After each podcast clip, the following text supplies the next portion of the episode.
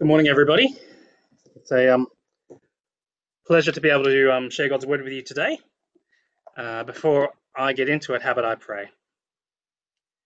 Uh, Father in heaven, we want to uh, thank you that we have your word, and we want to thank you that in your word there are powerful stories like um, what we have in Daniel 6, stories that we have heard along um, many times in the past. But Father, we want to pray that your word would be ever new to us, that we would, um, that you would make it fresh to us, that your Holy Spirit would be in us to help us read and understand. And um, Father, would you be working us to make us not just hearers of the word, but doers also? And we want to pray this in Jesus' name. Amen. So, one of the um, one of the cute things in the On household at the moment is that uh, Leah has taken it upon herself to give Malachi an education. And so, so she's decided that she's going to read him one of her favorite uh, books. It's a um, it's a fantasy book. Uh, it's got magic in it. Uh, you might know of it. You might have heard of it. Uh, it's a book called Harry Potter. Now, you may or may not be aware, but Harry Potter, um, the the premise of Harry Potter is that alongside our our regular world, our human world with cars and trains and technology, there is a wizarding world that's entirely parallel and entirely hidden to our muggle world. And so Harry lives most of his life, or the beginning of his life, um, in the muggle world, living a boring, ordinary, vaguely oppressive existence. Then he finds out he's a wizard. So he then enters this wizarding world where he's able to do magic and he's finds out about all these amazing things that are hidden from the ordinary world, from the muggle world. And you know, he can do magic and he can meet uh, magical creatures and there's all these things open to him. But the thing that happens in Harry Potter is that at the end of the school term, it's a boarding school, so at the end of the school term, he has to go back to the muggle world. And so he has to, even though he's a wizard, even though he's able to do magic, he has to go back. And there's all these rules around what wizards do in the ordinary muggle world. Even though they know magic, they can't use magic. Um, they can't start talking all about wizards and witches. They, um, they can't give the game away. And so Harry Potter lives in these two worlds. He lives in the wizarding world, his new, wonderful, amazing world, and then he lives in the ordinary muggle world. And even though he belongs to the wizarding world, he still has to live in the muggle world and play by the muggle world rules, which is not a phrase I thought I'd ever say a sermon, but there it is.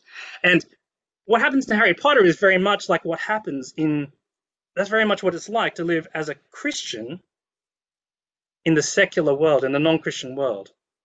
Right? It's the gulf that we experience uh, between, between Sunday and Monday. And let me explain what I mean. Right? As you know, the good news of Jesus, well, it changes everything. Right? It brings hope, it brings peace, it brings light. The Bible talks about being, being raised from death to life. It talks about how our old lives are buried with Christ in his death and raised back to life with Jesus in his resurrection. And so we look forward to day, sometime soon, where Jesus will return and take us to our eternal home, and there will be no more crying, or tears, or pain, or suffering anymore, because we'll be with Jesus forever. That is the hope and the glory and the wonder of the Christian world. And that's the new world that we belong to. It's the new world that we get to have a foretaste of every Sunday. And so tonight, you get to go to bed with uh, the word of God on your heart and a prayer on your lips and a hymn in your heart. And but, but what then happens is it's Monday morning and we have to re-enter the old world. Even though you're a citizen of the kingdom of heaven, you're also a citizen of Australia, a secular worldly country with secular laws and politicians who may or may not believe in God. And most of us will go to work for a non-Christian employer We'll go study at our non-Christian university. We'll go to school and be surrounded by non-Christian classmates and teachers. And sometimes, sometimes the world that we live in is, is apathetic towards Christianity, but sometimes it even makes them angry. And so we have this constant difficulty, right, as Christians. How do I take this glorious hope, this picture of eternity, and bring it with me into our ordinary Mondays? How do we as Christians live here in the world today? And so today, we're going to look at the example of Daniel. It's not going to be the entire answer, but it's going to be part of an answer. And the Bible holds up Daniel for us as a wonderful and godly example that we can that we can follow, that we can emulate. And because Daniel, uh, he's a God-fearing man who who lives and serves in a pagan. He lives and serves a pagan king, working in and under a pagan government, and so he's an example of how how to live as a person of faith in a world that just doesn't believe. And so, what we're going to do is we're going to look at three points. How does Daniel live? But then, and how does he live when he faces opposition? And then three, back to our um, back to our sermon series, which is hope. Right? How do, how does Daniel do all this with hope? What gives Daniel hope in a non-Christian world? And so, before I get started, uh, let me give you two words of warning, because I think um, I want to give you Daniel's inspiration. I think the Bible does hold him up as a godly and righteous model. But it can also be really daunting and guilt inducing to be compared to somebody else. Maybe you grew up with a sibling who was always the golden child, and that can be really difficult. And so I want to reassure you, I want to reassure you to start off with that, well, God welcomes you and accepts you the way you are. And there is grace in the gospel. There's grace in the gospel to fall short and keep trying, to keep striving, to persevere, to keep picking ourselves off, and it's okay to be imperfect, but we keep trying and we fall short. But because none of us will reach perfection until we are in eternity with the Lord Jesus. So please don't feel guilty um, if that is your um, inclination. Second thing is that uh, we're going to venture into difficult terrain here because we're going to look at what the Bible says um, about politics. Now, I do have strong political beliefs, but what I'm going to do is do my best to keep them out of the sermon, right? Because what I think we all need to hear is what uh, what does God have to say to us about politics in the Bible? And if you are challenged, hopefully it's not uh, by my unconscious biases, but by the Word of God speaking to you and challenging you today. One last thing.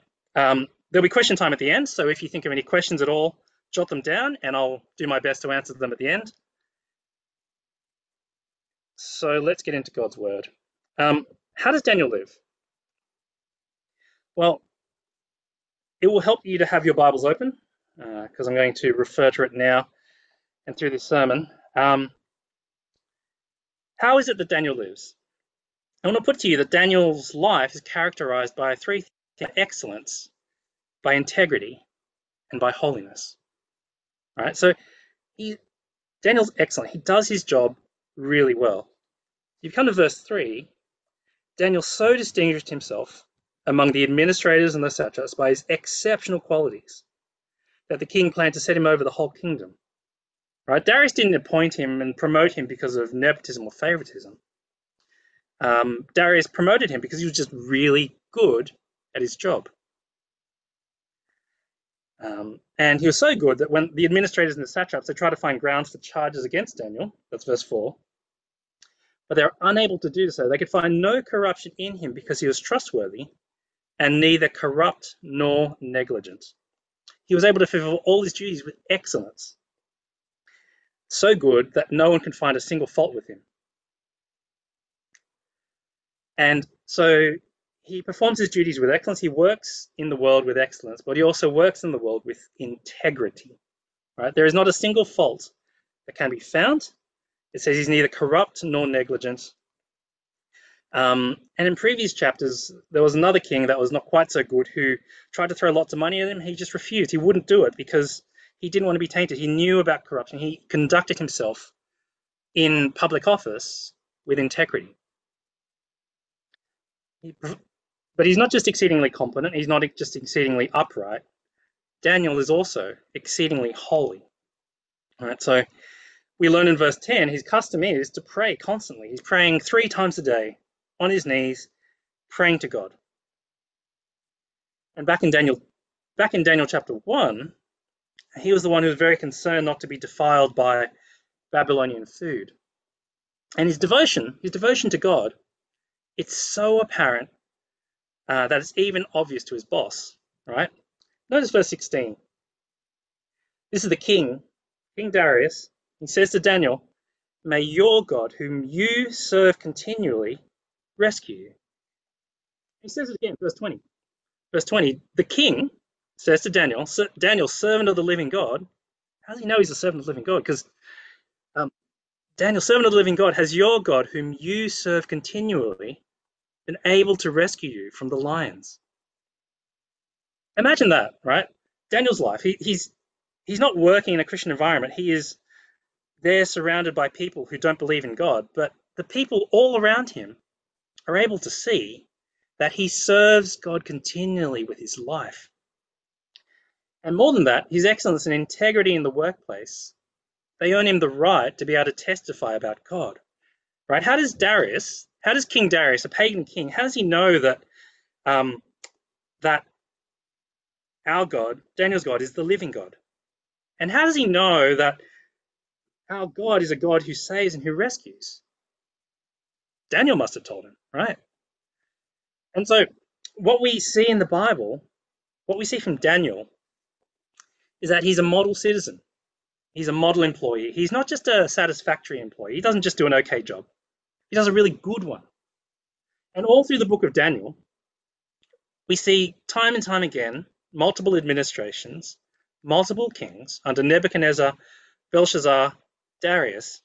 He constantly gets chosen because of his competency and because of his wisdom. And so if we read Daniel in the Bible, then I think he encourages us to live well and do well in the secular world, whether that's work or whether that's study or whether that's raising your children or whether that's being a really good neighbor. And when I think of Daniel's life, it embodies for me a New Testament verse. Are you familiar with Colossians Colossians chapter 3? This is what Paul writes in the New Testament. He says, Whatever you do, Work at it with all your heart as working for the Lord, not for men. Since you know that you will receive an inheritance from the Lord as a reward, it is the Lord Christ that you are serving. And this is this is Daniel, right? This is exactly what he does. In his work, in his life, he pours himself wholeheartedly into the work that he does. And he because he's serving God, and that becomes apparent to everyone around him. He epitomized what it is to work for the Lord and challenges us to do likewise. Now, I don't know about you, but for me, this is already a massive challenge. It's a challenge to the way I think about life and the way I think about work and what I think is important. Uh, when I was a baby Christian, uh, when I was 18 and 19, I was only 20, when I was a few years old in my Christian faith, the Christian culture that I was surrounded in was all about ministry and serving the church. And I want to say those are really good things, right? Ministry is good and valuable, but being a young Christian, I took it too far and I thought, oh, well, the only thing that's valuable is ministry, and I didn't really value work at all. And so my attitude to my job really early on when I got my first job was, well, I'm just here to earn money, but my real focus needs to be on helping and serving within the church. And so to be completely honest, I really wasn't a very good employee. I didn't take the time to understand everything about the job. I didn't take my time to learn my craft and get better at my job, which you need to do is when you start work and you're a rookie at the at the job. I didn't I was so busy thinking about whatever I was responsible for at church that I didn't take time to become good friends with my coworkers. I didn't know how to love them. I didn't um, enter into their world. And as it might be a weird thing, I just thought, you know, trying to angle for a promotion and try to all that sort of stuff was a waste of time. I just coasted along for the paycheck and thought about Sunday. But Daniel encourages me not to not just think about Sunday, but Monday as well, right? He encourages me to be, well, excellent at my job, to act with complete integrity and honesty and be trustworthy. And when I do that, right, all these Christian things seep into my job when holiness and godliness and kindness and gentleness and patience, when all those Christian values enter your job, then um, then that is not just that's not just doing your job well, that's serving God well.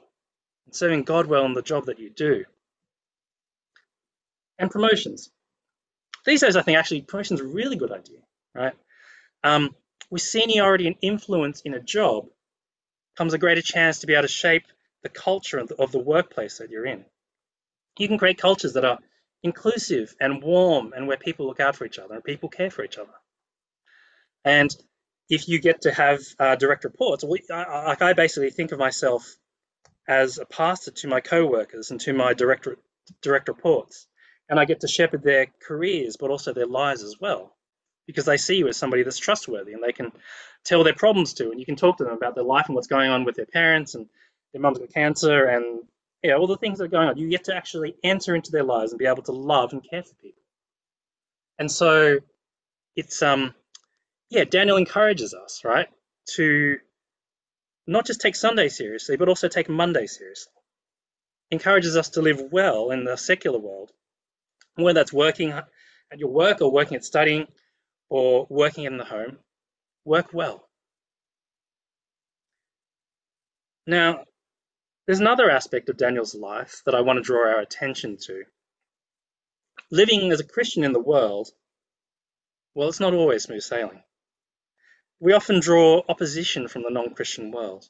And it might be direct persecution for being a Christian, especially as it happens in other countries. It might be jealousy from our colleagues. It might be discrimination on the basis of gender or race. It might be personality clashes or a lack of grace in the workplace.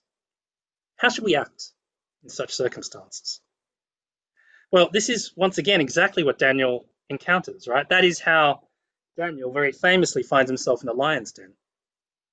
His colleagues want to get rid of him, so they make the king pass a law that makes it illegal to pray to anyone other than the king. And right, so no God-fearing Christian could actually do this. You can't pray to the king because that is a direct violation of the first commandment. Right? Only only God is God. You he prayed to God. And so what happens to Daniel's life when he starts to be persecuted for your beliefs? Imagine for a second, what would you do if somebody made it a law that was illegal for you to be you and to do to be a Christian? This is what Daniel does, and I just it blows me away. Verse 10, when Daniel learned that the decree had been published, what did he do?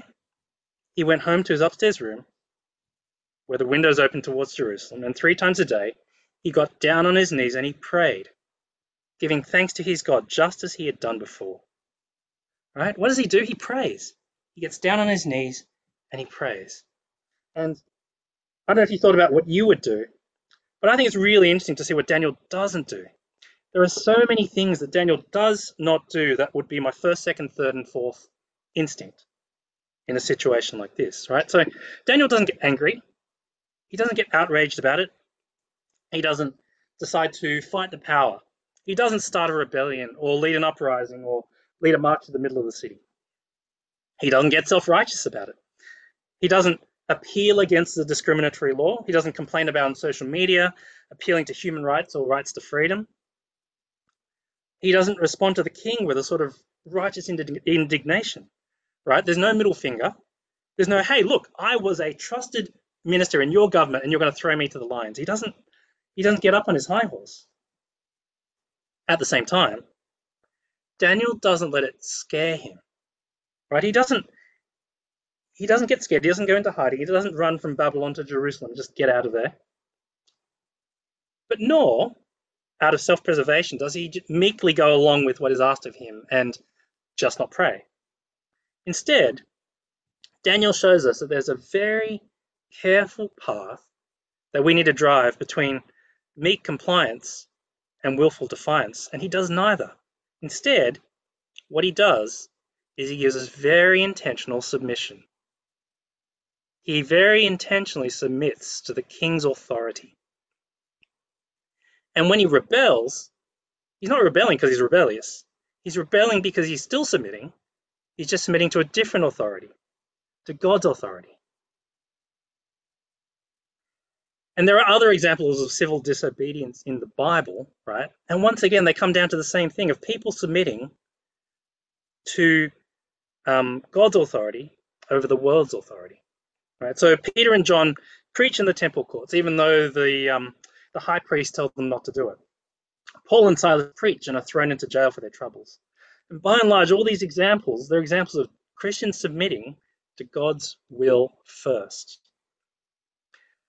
And so we need to be quite intentional about the way that we act as Christians in the world, right? So when we when we obey the authorities, um, we don't just uh, do it because we've always done it. That's you know we're good people and we're um, good citizens. No, we do so intentionally and submissively. Um, we do that because that's what God has called us to do. He's called us to be good citizens and to obey the authorities that God has put there. And we need to cultivate this idea of, well, um, we pray it all the time, right? Your kingdom come, we pray to God, your will be done on earth as in heaven. We're not looking for our will to be done here, but we're looking for God's will to be done here on earth. And so we cultivate this attitude of submission to the authorities that God has put there, and then to God Himself, who has put all authorities everywhere, and who is in control of all the authorities. So you see, right? yeah. How is Daniel able to live with hope in this non-Christian world? How is he able to entrust himself to a worldly government? I want to put it to you that the thing that um, the reason he's able to keep acting with hope, he's able to keep his courage under fire, the reason he's able to keep his composure and his faith when times are really, really difficult is because he knows two things. He has two reasons. There are two theological truths that Daniel knows about our God. First is this. These are God's words uh, to King Nebuchadnezzar and again to King Belshazzar. This is what is in Daniel 5 and Daniel 4.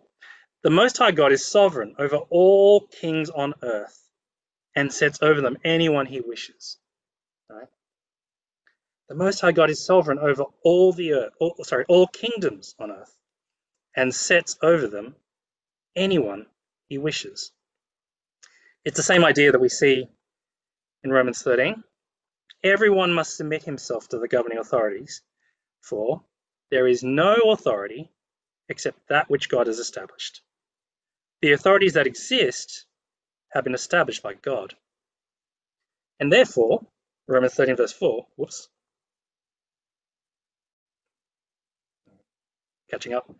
Um, Romans 13, verse 4, for he is God's servant to do you good, right? So he, the king or the government or the prime minister or whoever, the authority, is God's servant to do you good. So here is Daniel. And Daniel understands how authority works. Daniel is a citizen under a government, and that government is under a king. But the king is not the final authority. The king is under the authority of God, no matter if he realizes it or not. So ultimately, God is in control of all kings, all nations, all powers, whether they know it or not, whether they believe in him or not, whether they submit to him or not, God is in control. And that is why we call our God the King of Kings and Lord of Lords. He is in control. So, more than anything, whether it's good or bad, what is the best thing that you can do for the country that you live in?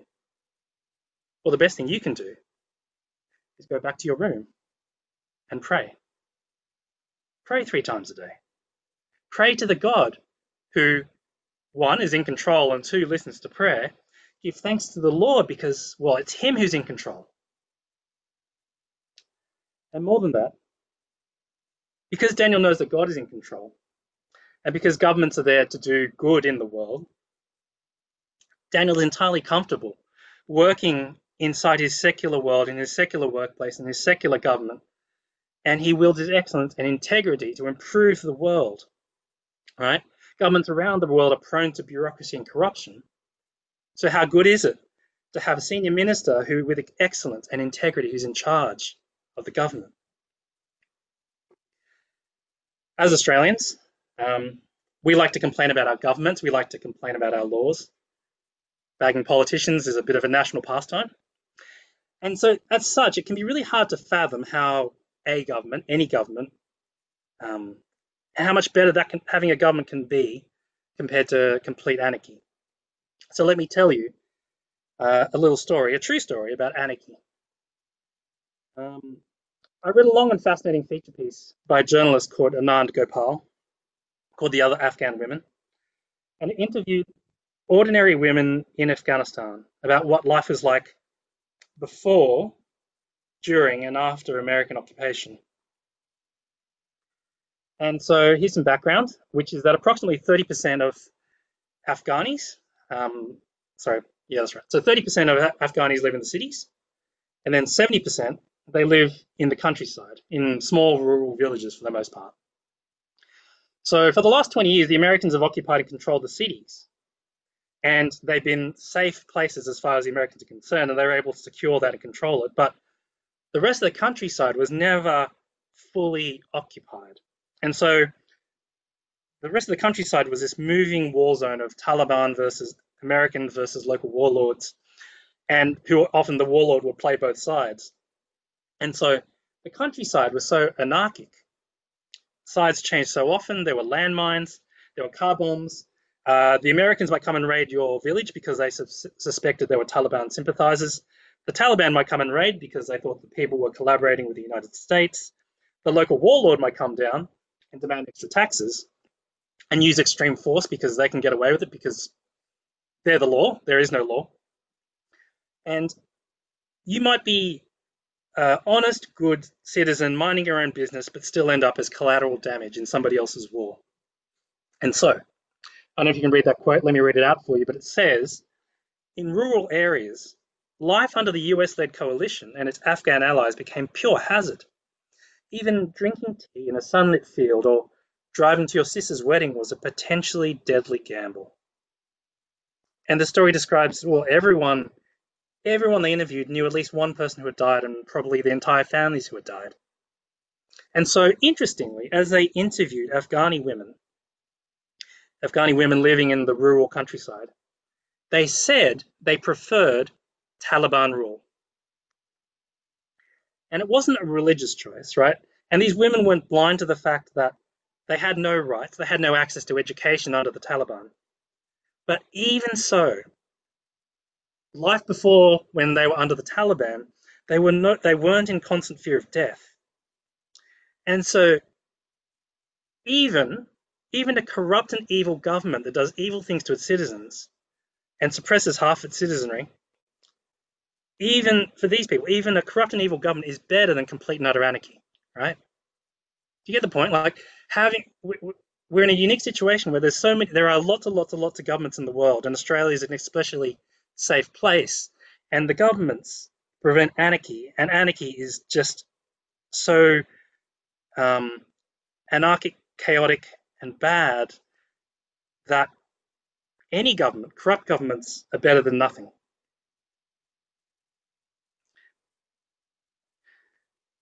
But here is Daniel's other hope, right? Corrupt and evil governments, such that they are, they won't last forever. The second half of the book of Daniel, um, it's full of prophecy, and we don't have time to dig into all of it. Um, and but I want to dig a little bit into Daniel chapter seven. Kate read a quote from it earlier, um, seven verse thirteen, and um, in Daniel seven, Daniel has a vision, and this is the reason he knows and he trusts these things. He has a vision. He sees these strange beasts, and he sees a vision of Jesus on the throne. But then the vision he sees is explained.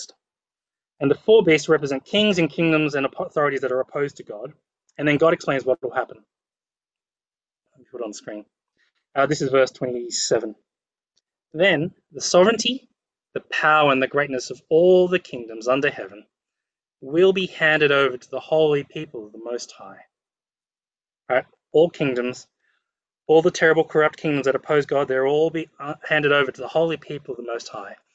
And his kingdom, God's kingdom, will be an everlasting kingdom, and all rulers will worship and obey him. All rulers will worship and obey him. Long story short, Daniel understands that the regimes of evil men will not last forever. There is not going to be a millennia of the Third Reich. A day is coming when all rulers, all kingdoms, all people, every language, every nation will bow down and will worship and obey the Lord Most High. And that means evil in all its forms will one day come to an end. And so if you see evil in the world, well, don't fret. Trust in God and pray. And so Daniel has hope because God is in control. God is in control of governments, of rulers and powers and kings and authorities. And their authority is only ever temporary because God is still the one who is in control. And so Daniel holds on to hope because even when evil and tyranny and oppression and persecution comes, well, God is in control. And one day he'll bring it all to an end. So in the meantime, in the meantime, brothers and sisters, live good lives. Live excellent lives in the world that God has made. Submit to God first and foremost, and then submit to the authorities that God has put over you. And don't be afraid of taking part in the world that God has made. So hold on to hope, pursue holiness, pursue integrity, pursue excellence. And it may be in the sovereignty of God that that ends up with you in a lion's den, but hold on to hope. Because God is in control, and He can rescue you from hungry lions and evil men. Let's pray. Father in heaven, we want to thank you that you are in control. And we want to thank you that even when things are difficult, you're in control. Even when evil men seem to be in power, you're in control. Even when we look at governments and regimes and we think that there is corruption and there is greed, you're in control. We want to thank you that you will bring an end to all the evil on earth, and that we can look forward to a day when we can live with you as our only King, as the true King of Kings and Lord of Lords. In the meantime, Father, we want to pray that you'll help us to be wise in the lives that we live and in the world that we live in. Father, we want to pray that you help us to live well in this world.